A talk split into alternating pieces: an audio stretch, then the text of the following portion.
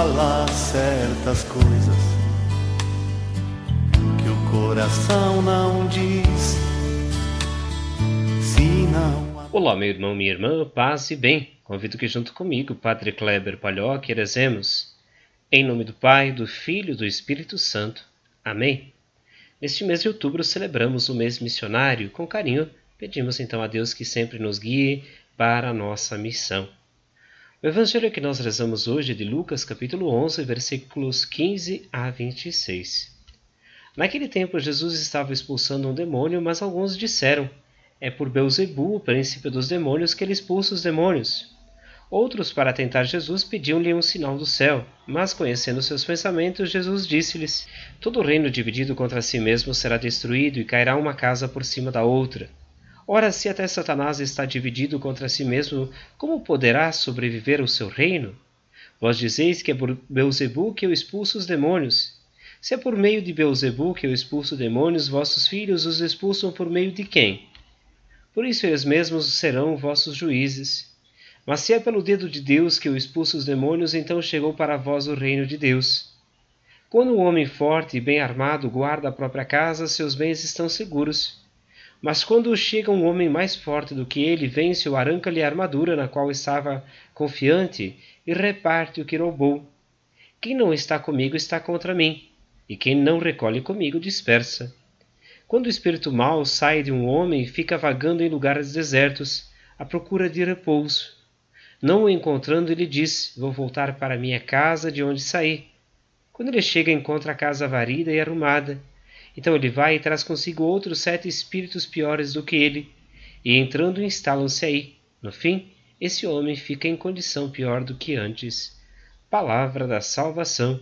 Glória a vós, Senhor. Tenho enfim outra coisa que eu não posso esquecer. Meu irmão, minha irmã, a maldade está presente no mundo da gente desde que o mundo é mundo, como diziam antigamente, né? É importante sempre que nós olhamos este Evangelho como esta presença do Deus que nos chama para o bem e também daqueles que se colocam a fofocar.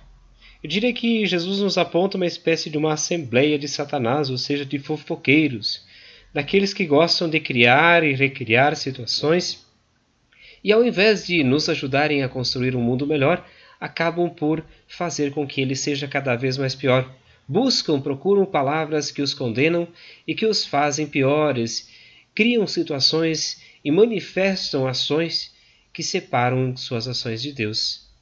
Por isso, hoje, olhando um pouquinho para este Evangelho, notamos uma frase muito especial de Jesus: Quem não está comigo está contra mim. Esta fala de Jesus nos chama a atenção para compreender que nós precisamos é recolher com Jesus, ou seja, agir como Ele. Buscar em nossas ações, em nossa vida cotidiana, nos aproximar de seu jeito de ser e seu jeito de relacionar. Por isso, com carinho, coloquemos nossa vida nas mãos de Deus, peçamos que Ele guie nosso coração e nos oriente. Ave Maria, cheia de graça, o Senhor é convosco. Bendita sois vós entre as mulheres, e bendito é o fruto do vosso ventre, Jesus.